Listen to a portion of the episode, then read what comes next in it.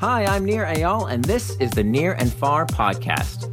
This podcast is about business, behavior, and the brain.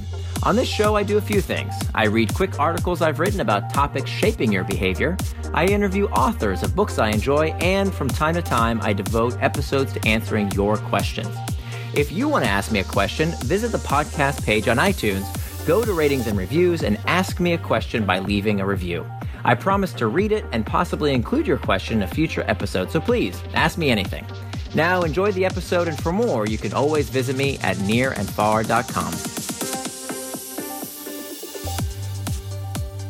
Can we regulate social networks to curb addiction without making them suck?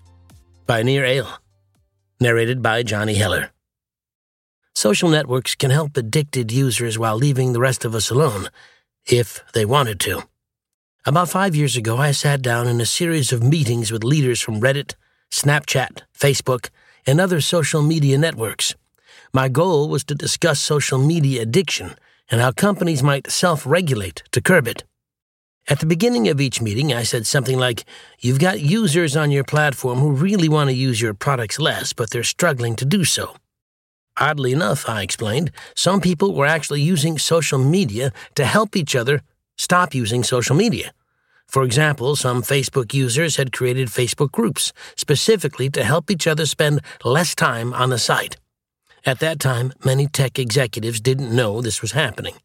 Then I basically said if you're able to find the users who want to stop using your products, you should try to help them.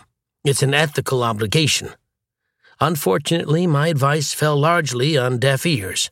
Now, regulators are trying to make all sorts of wacky new laws, including the Social Media Addiction Reduction Technology, SMART Act, to get tech companies to reduce the risk of addiction. There's only one problem. These regulations almost always miss the point. Usually, the government solution is to ban specific features like infinite scroll, autoplay, and gamification. But these bans aren't likely to help addicts Banning specific features is not going to make this problem go away. It will only make products less fun for everyone else, and by everyone else, I mean upwards of 90% of us. Yeah, contrary to popular opinion, only 3 to 10% of people are pathologically addicted to social media. For the other 90%, it's a distraction, not an addiction. And in fact, for those of us in that 90% thinking we're addicted is counterproductive. Instead, we can and should take simple steps to keep this distraction at bay, along with all the other distractions in our lives. There's a better way to help. Instead of banning the features that make these platforms fun, we should require social networks to implement use and abuse policies, systems designed to protect people who are vulnerable.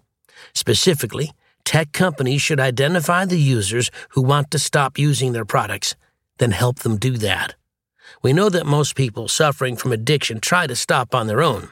They want to stop, and they know it, but they struggle to change their behavior.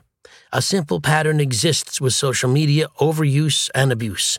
There are people who want to stop, but they struggle to change their behavior.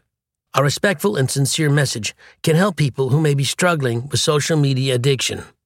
A use and abuse policy would make a real difference in these situations. One of the things I've proposed is a feature that prompts heavy users with an offer to help. After all, tech companies know how much time each user spends on their platform. So when a super heavy user pops up on their radar, they should ask, You've been here a lot. Do you want help cutting back? If the user says no, that's fine. They should be left alone at least for some time. Maybe that super user is a social media professional. Maybe they live in an isolated region where social media is the best way to connect with people. Plenty of people can use social media, even heavily, and suffer no adverse consequences. But if the user says, Yes, I do want to help, then the company should have a support structure in place for them. For instance, they could provide easy toggles for removing triggers that can lead to overuse, offer guidance on learning to moderate use, and provide access to free online mental health services. I've been suggesting this to tech leaders for years, anticipating that the call for regulation would continue to get louder over time.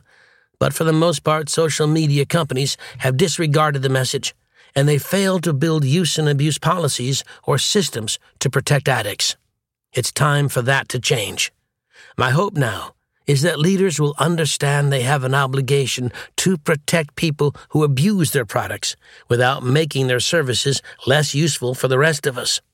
With nearly half of the world's population using social media, implementing a use and abuse policy is an ethical and business imperative that should no longer be ignored. Thanks for listening to this episode of the Nir and Far podcast. You can always find more at my blog, nirandfar.com. And don't forget, if you have a question you'd like me to explore in a future episode, leave me your question in the form of a review for the podcast on iTunes.